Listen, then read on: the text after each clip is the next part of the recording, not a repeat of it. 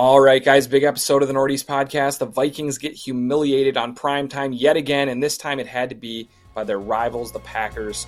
Are the Timberwolves hitting rock bottom, and the Premier League is back? The transfer window, window is open. Here we go.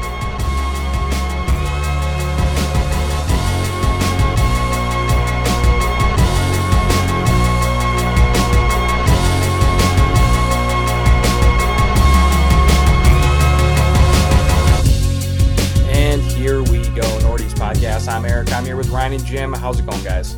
Um, not too bad, but not great. I had a bad sports weekend, great normal weekend. So yeah, how about you? Yeah, nice holiday season. Uh, it is now 2023. It's our year here in Minnesota sports. If you guys didn't know, um, but yeah, it's it wasn't the best weekend for us as uh, Loserville kind of reared its ugly head. Lots where to did talk you about. Where did you book our reservations for the parades? Like which ones? Was it uh the Wild, the Wolves? Like did you where did Wild you save our Wolves. spots? Lynx, uh, Vikings, and uh, Twins? uh, not the Twins. No, they're gonna be okay, yeah, that's a good that's a good call. Pass on that one. All right, guys. Uh, I think you guys are drinking some fun beers tonight. Not me. I'm drinking Doki Doki again. It's one of my favorite beers of uh, 2022. So br- bringing it with me into 2023. What do you You're guys? trying to hang on to that lime flavor for the remainder of the year, huh? Or for uh, Yeah. 23, huh? Love it. I'm drinking. Uh, I'm drinking Elm Creek, and if you guys haven't had it, they're really, really coming up. I've never been there, um, but they do distribute pretty well. I think they're in Champlin, and this is their out of pocket West Coast IPA, which I'm really like more drawn to like a West Coast these days. Um, and damn, is this good? Seven and a half percent just hits like a more refined version of the beers that were super popular like six years ago. Uh, I'm I'm really liking it. Out of pocket by Elm Creek. Nice. Um, I'm with our good friends at Fair State. We've had this one many times on the podcast. It's an oldie but a goodie. It's one of those ones I think that started off as kind of fun, and they've just improved it every time. Um, this is Mr. Falcon. Love it. Great beer. All right. Well, other oldie but goodie things are me asking you every week uh, to give us a follow on Twitter and Instagram at Northeast Podcast and subscribe anywhere that you guys get your favorite podcast from and get the Northeast Podcast directly to your phone or your device each and every week for free. Love it. Now, we are here to cover sports and we're going to, you know, take a bunch of crazy, uh, we'll have a bunch of crazy takes. But while we're recording this, you'll probably have heard this story by now. Um, but uh, Dar- Damar Hamlin is uh, down and being ambulanced off the field. So we won't have a resolution on what happened to him or how serious his condition is until uh, after this episode is finished recording. But um, definitely more important than anything we'll talk about here. And uh, scary scenes. I mean, the team on the field, the coaches and players crying, the ambulance on the field. It looks like they're going to try to continue the game, but they're giving him CPR on the field. Terrible stuff. So we will hope that he is okay, and- or as okay as he, he possibly can be, because uh, real scary stuff in, in sports. And It reminds us too much of Christian Eriksen uh, Mhm. in the Euros. Yeah, that was scary. Um, this is maybe seems worse. Um, so let's hope that he comes out as well as Christian Eriksen did. Yeah. Well, and I mean, even if it's the same as Christian Eriksen, that's horrific. You know what I mean? Yeah. Like it's not it's not there's no level of goodness to come out of this other than like hopefully he's okay. Mm-hmm. Um, you know, we're going to complain and bitch about our team not playing well, but all of our players lived to tell the, you know, tell the story the next day and I, that's the most, Mm-hmm. you know, we we have a lot of fun on here, but um, that's a pretty serious moment, and I, you know, I feel for his family having to watch on TV or live. That's just that's just awful. hmm Yeah, they it, the coaches just met, and uh, Sean McDermott, the coach of the Bills, said that his team is going to try to play on. So looks like the game will continue, but they stopped and had a whole team prayer on the field and stuff. It's really some scary stuff. So hopefully he makes a, a recovery, and uh, you know we can have a positive update on our episode next week. So moving into way less important things, um, our Vikings got humiliated once again in prime time. Uh, for all of the people who have been saying that the Vikings are frauds all year, this was yet another opportunity for them to, um, you know, pipe up and puff out their chest and talk about how the Vikings are frauds. And I will say this contending teams maybe get whooped one time in a season, but the number of times we've got absolutely destroyed, uh, we got whooped by the Eagles. We got absolutely humiliated by the Cowboys. I know the score wasn't as bad, but I think we got beat just as bad by the Packers and we miraculously came from 33 nothing down uh, to beat a horrible Colts team. Good teams that contend for titles don't get just absolutely blown off the field like this, uh, at least not more than once. Mm-hmm. And this is like a once in every four games kind of thing. We get absolutely destroyed. And it is just like I don't know. We don't we don't lose normal games. We don't just uh, like lose 27-24 in a good football game where it just they made one extra play. That doesn't ever happen to us. I think um, this one sucked. Sorry, I thought you were done. My fault. I think um, I think I can forgive the Eagles game.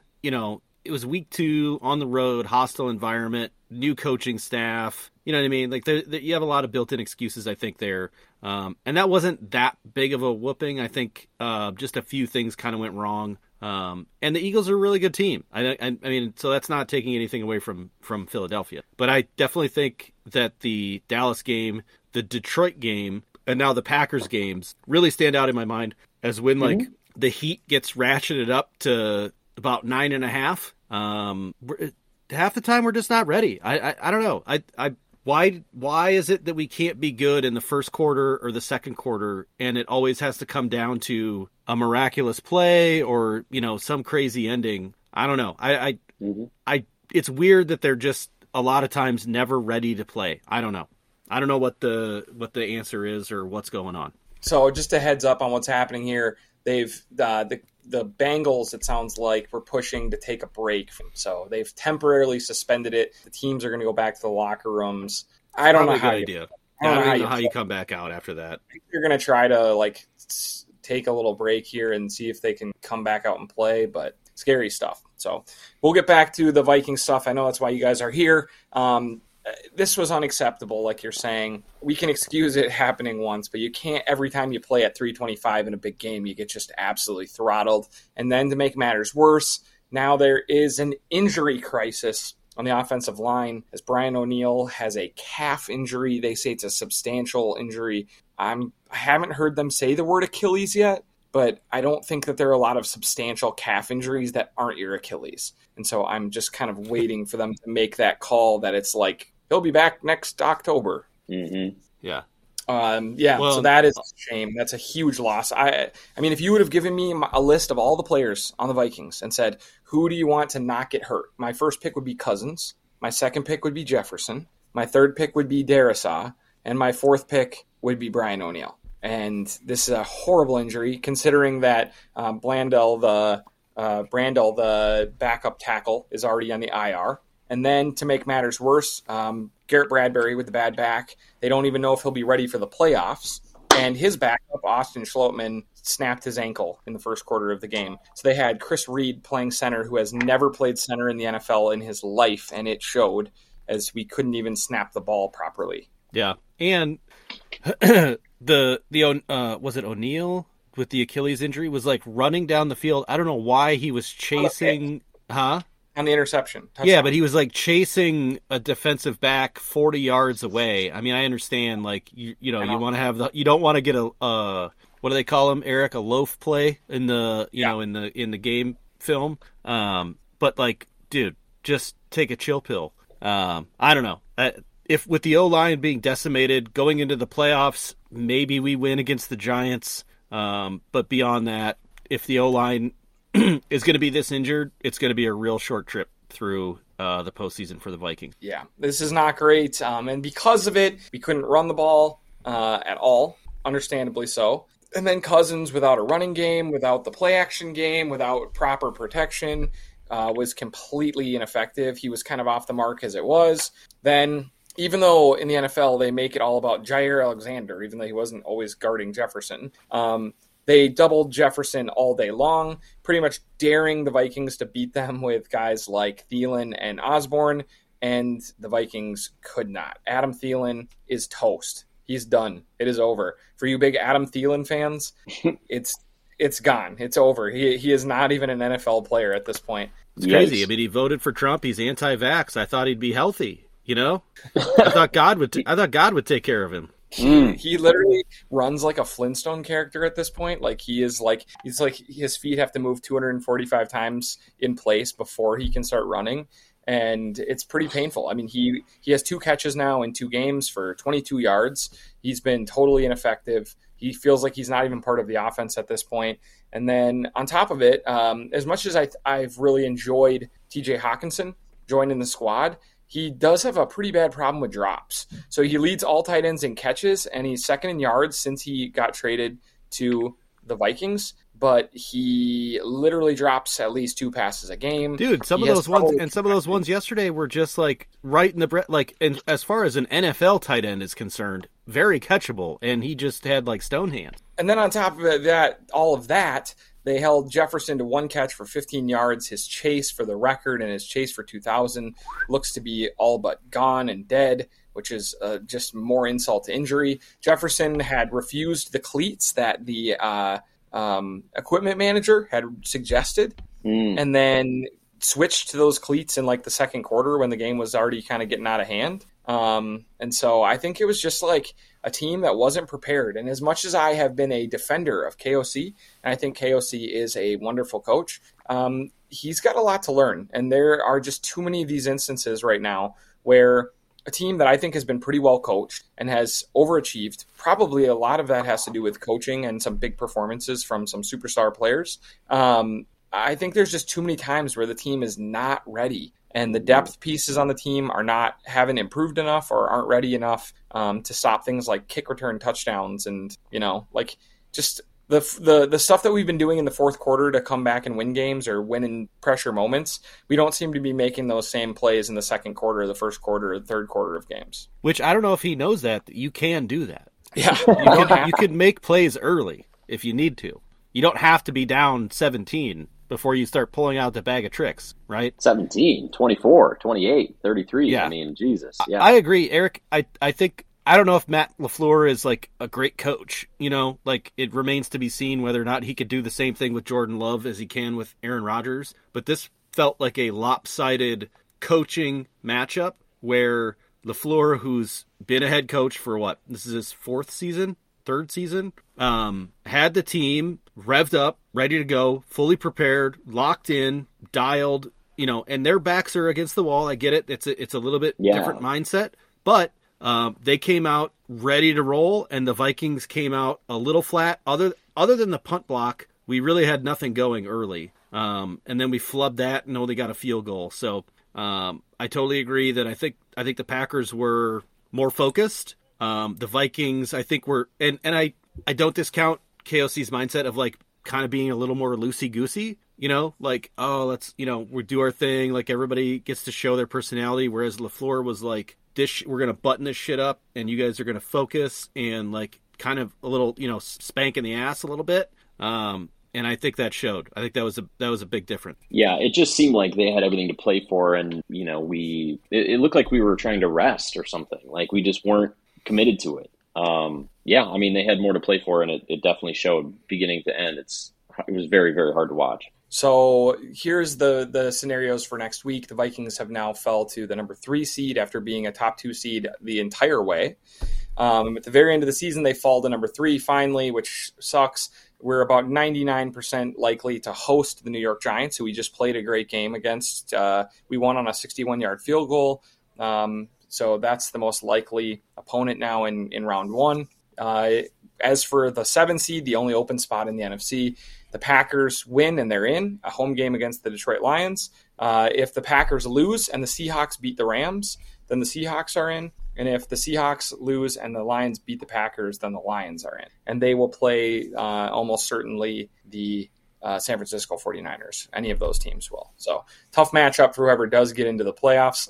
If the Vikings win their first round matchup, they're most likely going to play the 49ers. And we do so well against them. Yeah, they just usually just kick the shit out of us, so I'm not overly excited about that matchup. They beat they beat uh, all the NFC North teams. They don't care. They're not discriminate. Yeah. And then uh, the, uh, here's the thing that I find the most upsetting though is the playoff or the the Week 18 matchups set by the NFL today have just no. They're the most selfish matchups I've ever seen. They go against, uh, you know, the spirit of competition in the NFL. This is something the Premier League would never do. In the last week of the year, everyone plays at the same time, so it's fair mm-hmm. for everybody. And in these games, they've moved the Packers and the Lions to their Sunday night game. which means that the Seahawks will have played before the Lions. So if the Seahawks win, the Lions will know that they're eliminated going into the Packers game. Oh, so the yeah. Packers know. So then suddenly they're going to have less motivation to beat the Packers. Why even win? Because it's going to hurt your draft order, and you don't make the playoffs either way. It's just ridiculous. This is just terrible. On top of that, the Vikings have to decide if they want to play for the two seed. The 49ers play after us. So the 49ers will know if we won or lost. And then Mm. based on that, they'll be able to sit everybody or play people. Like, these are just crazy scenarios. The game, the only really serious game, the only playoff game that's happening, truly, is the Titans and the Jaguars. Winners in, losers out. It's a playoff game. That should be your Sunday night game. That's the big game of the week. But they just wanted another opportunity for all of the announcers to just ride Aaron Rodgers on every play. I've never heard a team that the announcers love more than the Packers, and it's sickening. The fact It's- that that, that sucks. the NFL it'd be one thing if the if the Lions Packers was already uh planned to be the Sunday night game and that's Mhm. and that's just you know the NFL's like well that was already scheduled it's going to be a pretty big matchup we're going to leave it there. That that I can abide. I can I can understand that. And I think Eric, I don't I don't think anybody could really argue that. I think that's like we scheduled this 9 months ago, we're leaving it, right? It's for a playoff berth, you know, whatever. But to take the game that was already going to be at three o'clock and move it out so the Packers will know whether or not they're in or not is absurd. It's It- fucking ridiculous. I know people are like, this is just, you guys are just sore losers and you're just against the Packers. No, it's so unfair for a team like the Lions. Like, the Lions should ha- go into this Packer game fighting for their lives, not knowing their fate. Mhm. And I think that that's crazy. They should be playing at the same time as the Seahawks, no matter what. Like, the same start time. That's the only fair thing to do. It should, the kickoffs should happen almost simultaneously. Like you said, Yeah. The Premier League does this on Sunday. Not that there's been like a last day drama type of thing for a few years, but out of like you said, out of respect for just competition alone, you make it fair. I know that NFL cares about ratings, but this is this should be more important than rating in my opinion. In week 18. Any other week, I don't care, but in week 18, it should matter. Just out of curiosity, Eric, what was the original Sunday night matchup? I think it was a TBD. Like, I think that they Oh, didn't have they left it open. Okay, they kind of like leave it open. Like they moved games to Saturday. They moved like Yeah. the Chiefs and the Steelers to Saturday, which sucks because the Steelers are fighting for the seven seed, and then all the teams fighting for the seven seed on Saturday will already know their fate because of that. Like it's just so poorly done. It's so selfish by the NFL. Yeah, and So, actually, if anything, if they wanted the best ratings, it would be Seattle and Green Bay cut the country in half, right? Green Bay gets this way, Seattle gets this way, and then the Vikings Bears gets flexed to see who and and the and the Niners um, all play at three three twenty five or whatever, and then the Vikings game gets flexed to see who gets the two seed. That would be the best way to do it. Yeah, I I just think that this is a, a joke, but it is it is what it is. So let's talk about a team that wasn't a joke this week. It's our Minnesota Golden Gophers. They beat Syracuse in the Kia Joanne Fabric McFlurry Pinstripe Bowl, and they won Outside in New York in December, by the That's way. where Fun. everybody too. Uh, yeah, so they travel um, to New York to a cold weather game, and they win. Uh, their quarterback, uh, Kaliak, Athan- Athan, Athan Kaliak- Kaliak Manis. Yeah. got hurt right away. You did get kind of a ride off into the sunset with Tanner Morgan, which I kind of appreciated. And I guess my question is: uh, Is Kaliakmanis someone we should be excited about moving forward? I know this was one of the bigger quarterback recruits we've ever had, and I heard an interview with Fleck where he said they went to Ethan in the recruiting process, and they said, "We want you so badly, we won't recruit another quarterback this year, and we won't recruit a quarterback at all next year." And so they really went all in with him as their future guy. Um, three year possible starter for, for us. He looked pretty bad at first, but when he got in late in the season in that Wisconsin game, when he, you know, he was kind of dicing them up, and it was kind of fun watching this run only team move into kind of like an exciting passing team. So, are you excited about him moving forward? Uh, I'll, I'll give you two reasons. One, the the Wisconsin game, yes, and then watching the Syracuse game as well, Eric. I don't know how much you- watched early on, uh, but dude can throw. He was zipping the ball around the field, like even from like the far hash to the other side, you know, right hash to the left sideline with pace. Um, he was putting it on the numbers for a lot of dudes. Like I think it was just a matter of like learning the offense and being confident. Um, and I he looked he looked sharp. Like you know what I mean? Like when you could when you could tell a quarterback feels confident and he's putting the ball where it needs to be and leading the receivers into open spots. Um, he looked really good. And then the second reason I'm also hopeful is the Minnesota kind of went all in on recruiting um, big time wide receivers in this next recruiting class. So hopefully we could get like uh you know to replace like the Autman-Bells and you know some of the. I think Autman-Bell's coming back for like a tenth year. Yeah, because he got injured again. So I think he has another like I think he'll be like 26. Yeah, I'm kidding. He's going to be back. Daniel Jackson is is back. But we did. Then- I think we went we went all in on like a lot of receiving recruits based on Yeah. the Greek gunslinger, and I'm I'm very excited. I, I'm excited because we actually it actually feels like we have a QB who will be coming back that's going to be kind of like a modern college quarterback, which we haven't had, I guess, since Tanner Morgan's sophomore season, which was like 10 years ago uh, when we beat Auburn in the Gator Bowl um, on New Year's Day. So that was, uh, it's kind of exciting. All right, I like that. Getting me excited. All right, something I'm not feeling so excited about is the Timberwolves hitting rock bottom. Can you call Um, it rock bottom though? Really? I mean, I, I did see We're um, nearing it. multiple. I did see multiple articles that said Timberwolves hit rock bottom. One of them by John Krawczynski of the Athletic, who's Oh. like the the main Timberwolves writer at this point. Um, I think that they're in a bad spot, but I I think that the one promising thing is that even if we don't have tons of draft picks at this point and we don't have a lot of cap flexibility, the one thing the the two things that we do have tradable assets hmm and a young star player. And you could be in so much worse of a place. We are not even in the bottom five. We're not even in probably in the bottom ten teams that I'd want to be right now. And I, and that's me coming off of a sentence where I said, "Did the Timberwolves hit rock bottom?" Right. So Yeah. Well, maybe this is their rock bottom, right? I mean, they're they're not out of the playoffs by any means. I mean, they're hanging right on the edge. Their record is essentially still what is it like? I don't know, 18, 19, whatever, something like that. So they're kind of still in the mix, and if they figure things out, um, they can still move up to, into the, the the pretty good seed. So I I don't see it as rock bottom. I see it as everybody got excited when Cat got hurt for some fucking reason, and when your star player gets hurt, it's generally not a good thing. And I don't think it was here either.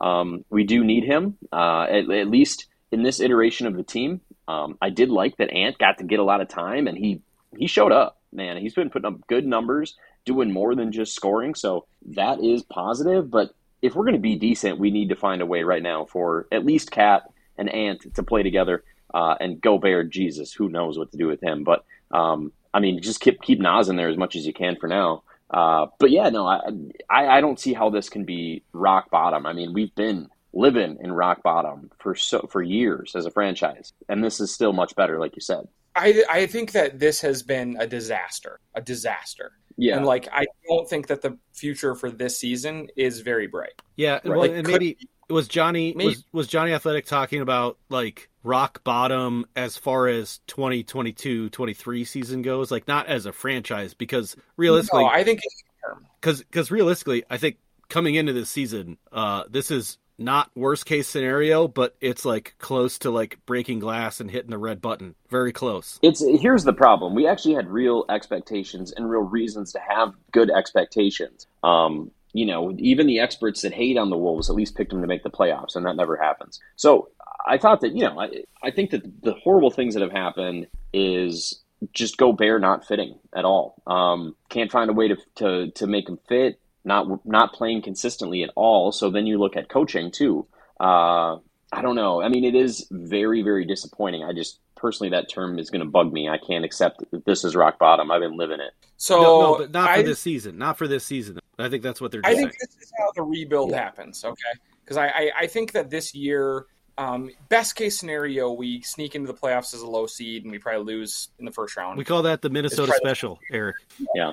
Um, I, I think that the way the reason that I don't feel as bad as a lot of people are feeling right now is because I I see a path to a competitive rebuild, and I know that's a term the Vikings used this year. I think that if we don't do well in the playoffs, Cat's going to demand a trade, and what I would be looking to do with Cat is turn him into a young, promising piece and a couple first round picks to kind of restock our first round picks. Mhm. Um, what if it's like like a player, like a veteran player Chet Holmgrenson and two or three first round picks from the Thunder. Did you throw like a yeah, Japanese Jet Holmgrenson at the end of that? yeah. Chet. That's his Home, name. Chet Holmgren. oh, his name's Chet Holmgren? Yeah. Thor Odinson.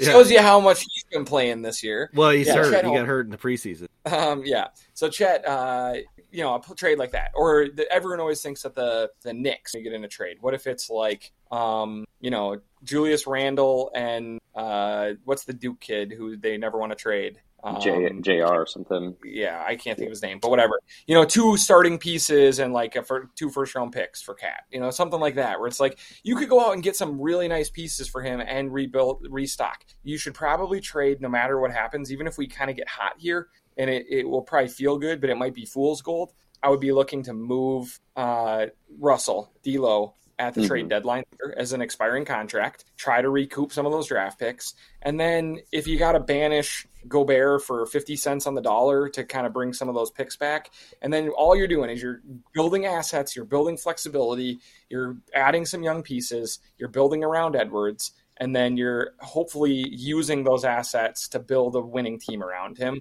as he moves yeah. into his max contract, as he moves yeah. into superstar. Because it feels like the group that they have doesn't really fit together. Um, obviously, Cat and Towns doesn't work together. When Cat and Towns and D'Lo are on the court, Gobert and Towns, you mean? I'm sorry, Gobert and Towns are on the court together. Uh, all that ends up happening with Edwards is he just sits in the corner. Um, I don't know. Like it's just the pieces have not fit. Do you remember when uh, I, like Bill Simmons used to talk about the clogged toilet offense? That's what it looks like yeah. with those two guys on the court. It really does. Um, Eric, I have two questions for you. Um, yeah one or Jibbo two. The 1st mm-hmm. being, do we need to put the Wolves on a Plan A and Plan B program like we did with the Wild? Because oh. I feel like I oh. feel like we're broaching that territory pretty quickly. And I, like, Eric's Eric's like rubbing his forehead, like Jesus Christ, I can't do it with two teams. You know, honestly, as sad as the Wolves have been, a Plan A, Plan B is not bad because at least we're getting a playoff series every year. I mean, it's one that we're a low seed and maybe everybody's hurt coming into it and we have no real chance to uh, to advance like the Wild have been on this plan forever. But hey, man, at least I'm getting a series every year. Is that, would be literally an improvement. No, no, definitely not. No. Yeah. In fact, like that's why I liked the Gobert trade initially, or at least I wasn't going to be negative about it because yeah. I know that in the league, if we had kept the same team, you know, maybe we can advance and win one series, and that's how yeah. much better we'd get you're, over the year. You know, and then you know what your ceiling, and then it falls apart. You know what your ceiling is with that. Yeah. And at least we shot for the fucking moon with Gobert and we gave up way too much and it's turning out to be it could be the worst trade of all time in any sport. I don't know. I mean really, it's that pathetic. We'll see, right? Like if we can get some value for him, like some, then it won't be as bad. If he starts to play and help and we're we're good, then it wouldn't be as bad. But right now it's it's trending towards holy shit. Um that's horrible. But yeah, I mean, I don't hate the idea of making big moves, and that's why I would once again support, you know, trading off D'Lo, Cat, Gobert. Just don't touch Ant. Um, make him feel like, hey, the, the, the players now around you are a little bit younger. They're hungrier. Uh, you can be a leader on the team. Yeah, you're and the guy. I think he can yeah. get he can get really fucking good um, and really lead the team. So I'm I'm happy with that. That would be awesome. I'm gonna push that trade. Chet and Holmgrenson pieces Holmgrenson, yeah, Holmgren. I, I, don't know why I thought that. I, I guess I knew someone last name Holmgren, but Chet Holmgren, Haha Academy's finest. You know, it'd be awesome. Get a, a local kid in here with huge potential. People will have been sleeping on him because he missed his first year while he's putting on weight and uh, healing up his injury. Uh, bring in a big, promising big man who can stretch the floor and can dribble and is exciting, and uh, you know, a couple first round picks and a, a, bad contract or something like that. Do you that trade. You know who we could maybe get back? Hmm. Patrick Beverleyson. If we could get Stop. we could get him want, back. He always wants to come back. Um, That's all he wants. A, no, we don't need him. We're all right. My second question was: Do we have a poison pill uh, contract uh, available? Can we throw that on Gobert, or do we blow that with Pekovic? And we can't do it again for like that doesn't exist anymore. It's gone. But we did. Ah, damn. Yeah. Oh God, we yeah. really needed it for Pekovic. Really so did. yeah, we're kind of. But I would never tell we'll that. I would never tell that hit to his face. I would never tell him that to his face ever. no, no. He's he's ice fishing in Russia somewhere. As far as I'm doing, concerned, but... he's the greatest Timberwolf that ever walked the face of the earth. If he ever asked me to my face. Yes. No, I'm a big fan. He just uh, the other problem is that they're really banged up with injuries right now too. D'Lo is out now. Uh, Towns has been out. Prince. Kyle Anderson has hardly played since he got here. Gobert is out every other day, sick. Uh, Taurean Prince. Prince has been out. Yeah, he's been out all year. Um, we thought that we got Ant injured the other day, but he's toughing it out and still putting up 30 a night. It just has been kind of the, the year from hell. It's just like the things they could control and the things they can't control are all kind of going wrong. Both, like it just yeah, doesn't really bad, matter. Bad luck on top of mismanagement. So that's pretty much the Wolves' experience. Right well, welcome to Minnesota. yeah. Yeah. Um, all right, guys. We'll move on to our last topic today, and that is the Premier League is back. It came back with their yearly holiday, Boxing Day, which is turning into one of my favorite sports days of the year. It's so it's so underrated. The day after Christmas, there's leftovers, there's people all off of work, and then it's just a whole day of soccer. It's awesome. You could drink like you could drink at nine a.m. and nobody can say yeah. anything. Yeah. So exactly. I tried to put some interesting stories from the Premier League. Um, the first one is definitely Arsenal, my favorite team, but mostly just the most interesting story of the year. Uh, they were projected, I think they had the fifth best odds at winning the title. Um, if they win this week against Newcastle, they'll be 10 points out in front of everybody. It's over. Um, they're a young team. Uh, their depth is not good. Uh, they're a Saka or a Partey injury away from falling apart pretty fast. Uh, but it is it, it is a really cool story. It's um, kind of the guy who's had a big renaissance, I think, in the last uh, two or three years is Stan Kroenke. After everyone in every sports town across the world hated him, um, his KSE is kind of proving that they might know what they're doing. Um, it's like find a good young coach and then uh, don't spend any money until you have your coach and your GM in place. And then when you do, uh, go all in. And so he did it with the Rams. They won a title. Uh, they're in bad place this year, but that's what happens when you push all your chips in and you win. Um, I think, did it or as the... as we call it in Minnesota, uh, we would give anything for that. yes. um, he did it with the Colorado Avalanche last year as well. They went all in. They're down a little this year now, but they won the cup and were by far the best team last year. And now, after you know almost two decades in the wilderness, uh, it looks like they're trying to do the same thing with Arsenal this year. So I would say um, that has to be story the, the top story in the Premier League this year, wouldn't you agree? Well, and I mm-hmm. I think the the counterweight to that that adds higher praise to Arsenal season was City bringing in Haaland, right? Which was like, yeah. okay, well, um, so City's going to win it how is two, three, four, five, six, seven going to look, you know, in the table? Um, that yeah. hasn't really transpired, and City's drawing matches. I mean, they're they're kind of doing the thing Liverpool did like three seasons ago, where you're like they had this extremely talented roster, and then they're drawing against Burnley at home for no reason other than like they could they couldn't finish it off. It was like feast or famine. Like either Salah scored four goals or they were mm-hmm. drawing against a shitty team. And every time Liverpool played like a really good team, they were up for it. But anytime they played like you know somebody that was like in the bottom half of the table, they just kind of like coasted. Oh well, we'll turn it on in the second half and win. And they it like didn't Brentford happen today.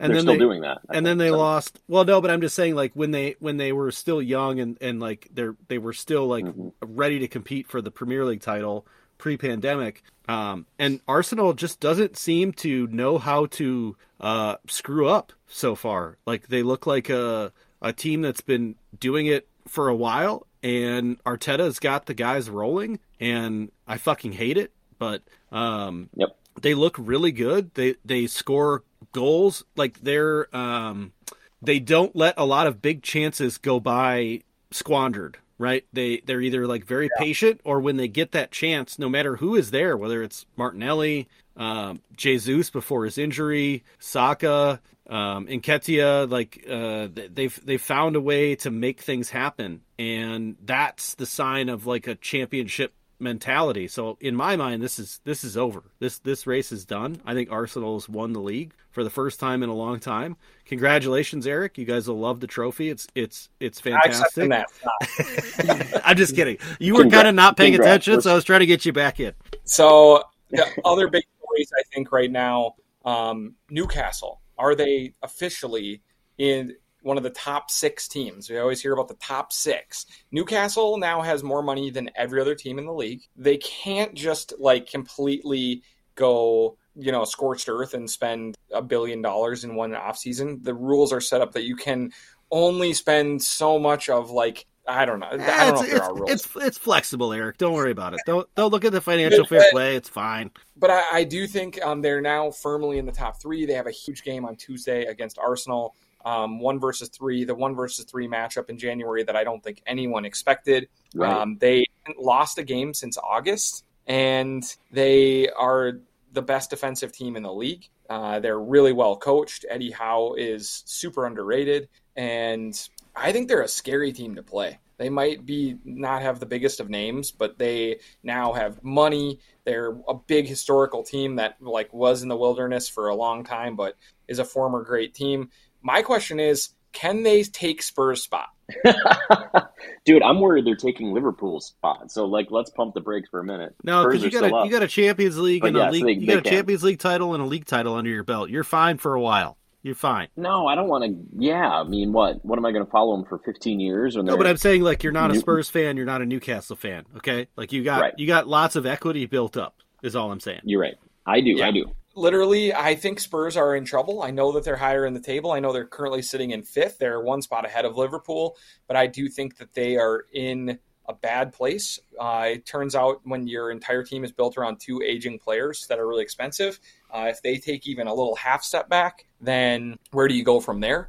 They are in massive debt right now because of their stadium. And if you really want to know, I mean, you could talk about mismanagement and you could talk about, you know, old philosophies or hanging on to things too long.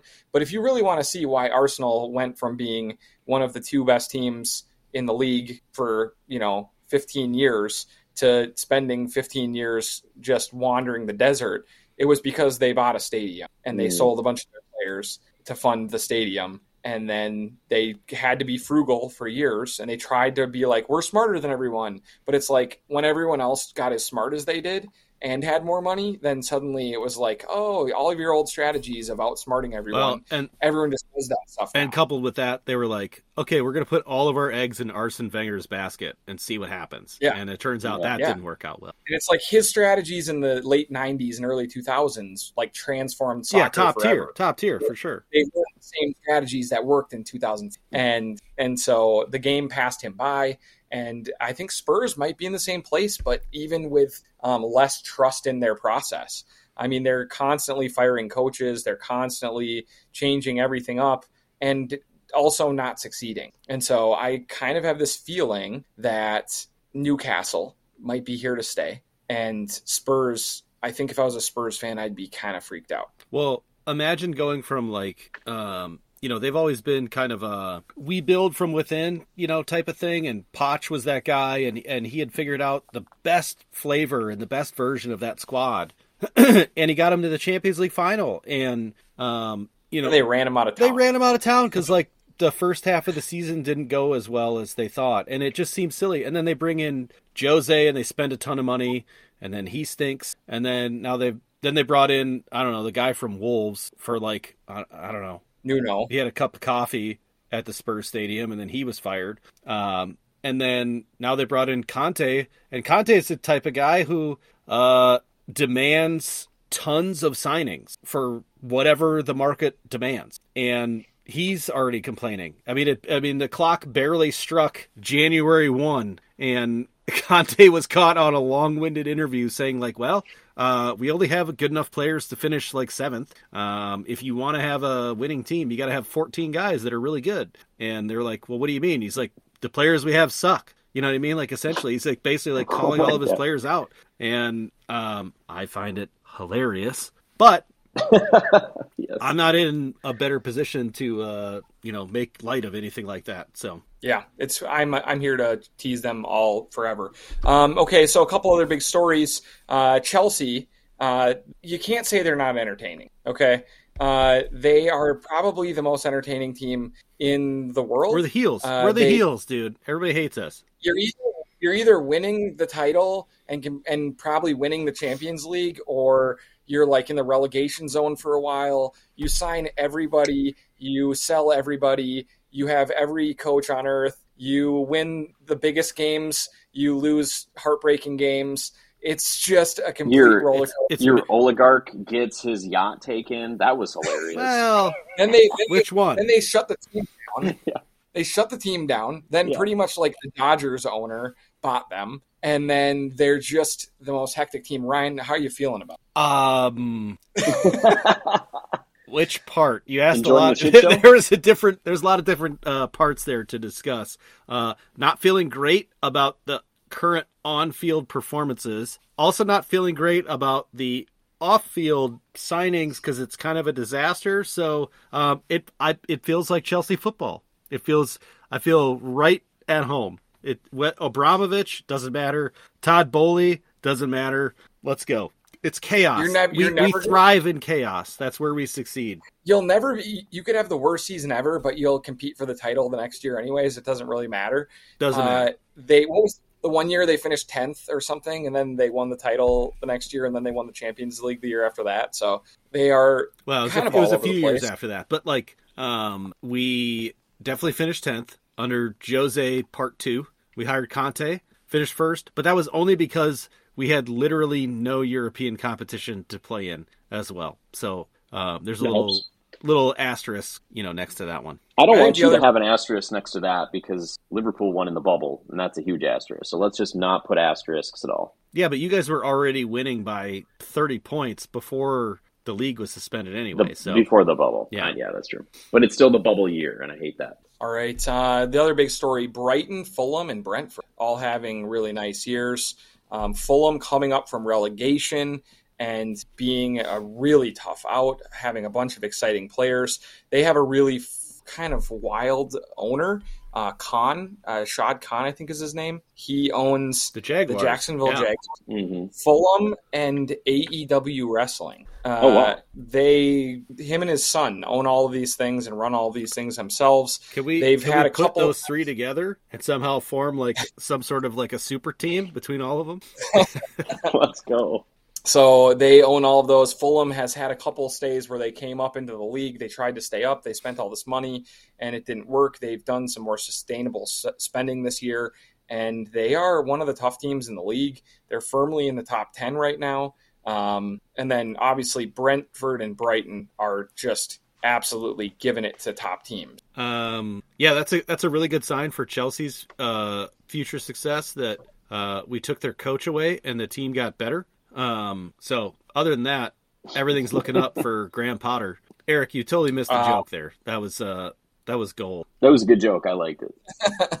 The listeners Uh, will appreciate it. Brentford has won th- uh, three games against the top six teams this year. The bees. Um, they beat they beat Man City, they beat uh, Man United, and they beat Liverpool. how how has nobody all the- taken like Ivan Toney or Mbeumo off their roster? It's insane.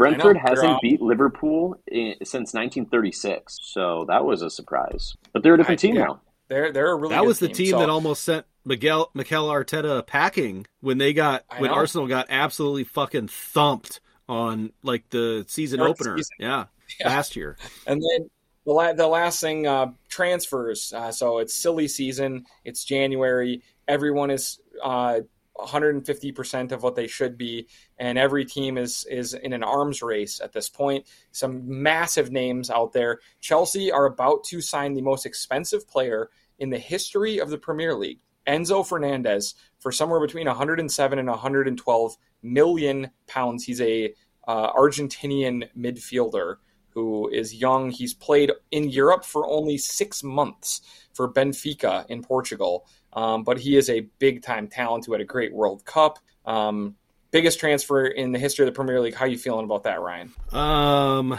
you know, I don't know, dude. Whatever. Spend the money. I I just want to be better. I just want I just want the squad to be improved. We lost so many players coming into this season. We lost a manager. We couldn't even negotiate with players until after half the top tier talent had been signed. Um, just fucking a nightmare. So all the armchair accountants from Arsenal and Manchester United Twitter can piss off. Uh, we're going to do it in payment structure, so financial fair play doesn't really even matter. So let's sign Enzo. We deserve it. Chelsea's been in the mud. We we we're owed this. I think you know. as a as a club. We deserve it, right, Eric?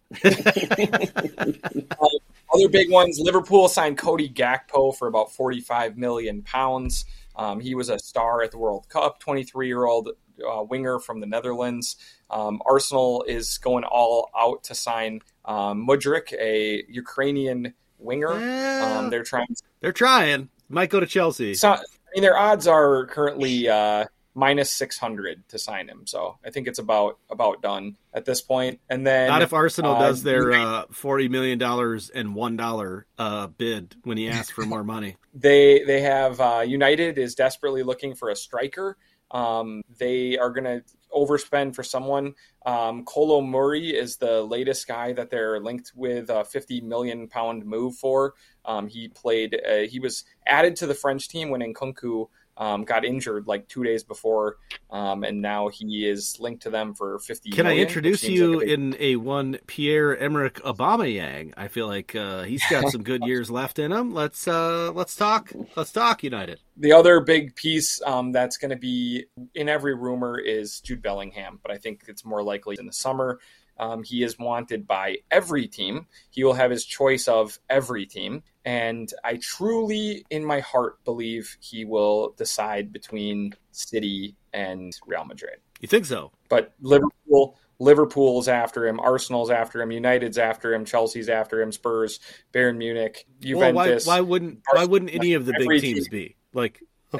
Mhm. Of course they would. Yeah. So lots of fun stuff. Uh, transfers in January are completely hectic, and your team will be overpaying for people because it's the only option in the middle of the year is to overpay for guys. Um, but it is an arms race at this point. It is fun watching the Premier League just get bigger and bigger and bigger, and the teams getting more competitive. It is a lot of fun, and uh, yeah, it's it's going to be a race to the finish, a race to the top four, and a race to stay out of relegation. Yeah, it's going to be fun. I think. Um, I you know I just and I'm probably going to continue to do it for the remainder of the year to tell Eric that the season's over. Um, but this. Eric hasn't been. Eric has been in. Um, I don't want to say rock bottom as a sports fan, but it's been it's been rough as an Arsenal supporter. Pretty much since we've had this podcast, It's been rough, and Yeah, um, sounds right. even I think even like kind of coming out of the mud last year took a lot of effort out of Eric, a lot of mental anguish, you know, to to finally right the ship. I mean, you started 0 3. They were last in the fucking league after 3 weeks last season with a 0 to 9 goal differential. I mean, Eric was in, I mean, that might have been the darkest. The Vikings were 1 and 2, Arsenal was 0 and 3. Might have been the darkest Eric's ever been in on this podcast, I think. Maybe to like to I mean, start the rain cloud Eric was in full force to start Uh, a season. You know, him. you start seasons like full of optimism, right? And then that was like, it's like crashing your plane. quick drop. Um, so like, I feel like this is you know kind of the the, you know, the pendulum swinging the other way a little bit for the Arsenal supporters who've who've been, I mean, under the guillotine for a long time, and to to finally get some things right with the with the manager and some young players and and the future is bright and they don't even have like their full complement of players um, totally healthy so um, it's been it's been interesting and um, I hope Arsenal blows it to be honest Now, I don't, Eric. If it can't be Liverpool, it's it should be Arsenal. Um, I Chelsea would be right after that since that you've won No, more recently. Sorry. Um, so, Eric, do you want to give a quick update on where we're at with the Monday night game? It seems like uh, things are kind of the, the Buffalo equipment managers are packing everything up. it looks like the game is not happening tonight. So um, Wow. I did see that that the player um, was not breathing under his own power. They needed AED and CPR on the field. He's not able to breathe on his own. They got his mom in the ambulance with him and transferred him to a like like a tier I don't know what it's called a level one trauma yeah, tier one hospital trauma. Yeah. so like a really good hospital for something like this. But um, I think that he must have been in in bad enough shape that um, they don't know. I mean, I, I can only imagine that the news that they've gotten at this point isn't promising or isn't good enough for them to think that they can move on with playing this game tonight. And I know that No, I that think sounds really yeah, callous. done. to say. I don't think it's playing tonight. Yeah. No, it's not. And I, I think that I'm not trying to sound like, you know, football over people's health. I think that if they would have gotten word like, hey, he's stable, he's, you know, mm-hmm. it's He's sitting really up like scary. well, like kind of what happened with Christian Eriksen. He was sitting up. Yeah. He was talking.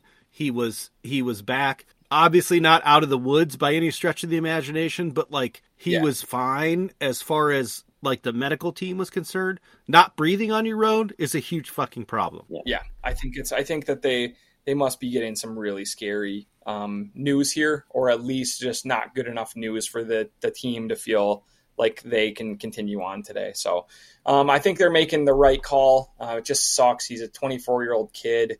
The injury, the the whole scene was horrifying, and uh, I I have to say I know that the NFL has a product to put out there, and they're on a tight schedule, and they've got to like try to push forward with their product. But I think they made the right call in calling it a night here because uh, some things are more important than games, and this is Here, definitely and just to So- show you where um, stupidity does not uh, meet the level of humane behavior, if you will. Skip Bayless, 30 minutes ago. No doubt the NFL is considering postponing the rest of this game. But how? This late in the season, a game of this magnitude is crucial to the regular season outcome, which suddenly seems so irrelevant. Uh, Skip, Um, that's bring that up yet. Skip, that's why your brother doesn't fucking talk to you. Like, because you're a heartless piece of shit. So, fuck off. Um, so uh, the other news is uh, Damar Hamlin has been intubated, intubated, and is currently listed in critical condition. So I think that this is uh this So, is too scary. intubated, For intubated team. is where they put the breathing tube all the way down the throat into the lungs, and then they'll have a machine hooked up to artificially pump air Mhm. um, into him, which isn't good. But but they wouldn't do that if you were dead. So that is Well, that's- maybe that's the only way to thing you can, you determine can hold on to. Whether or not his breathing will come back until they figure out the root because Mm-hmm. of the problem. Crazy. Yeah, really Terrible. tough. Well, hopefully, hopefully we get some uh, better news next uh, in the next couple hours or days, and we uh, can come back with the Northeast podcast next week with good news for everybody.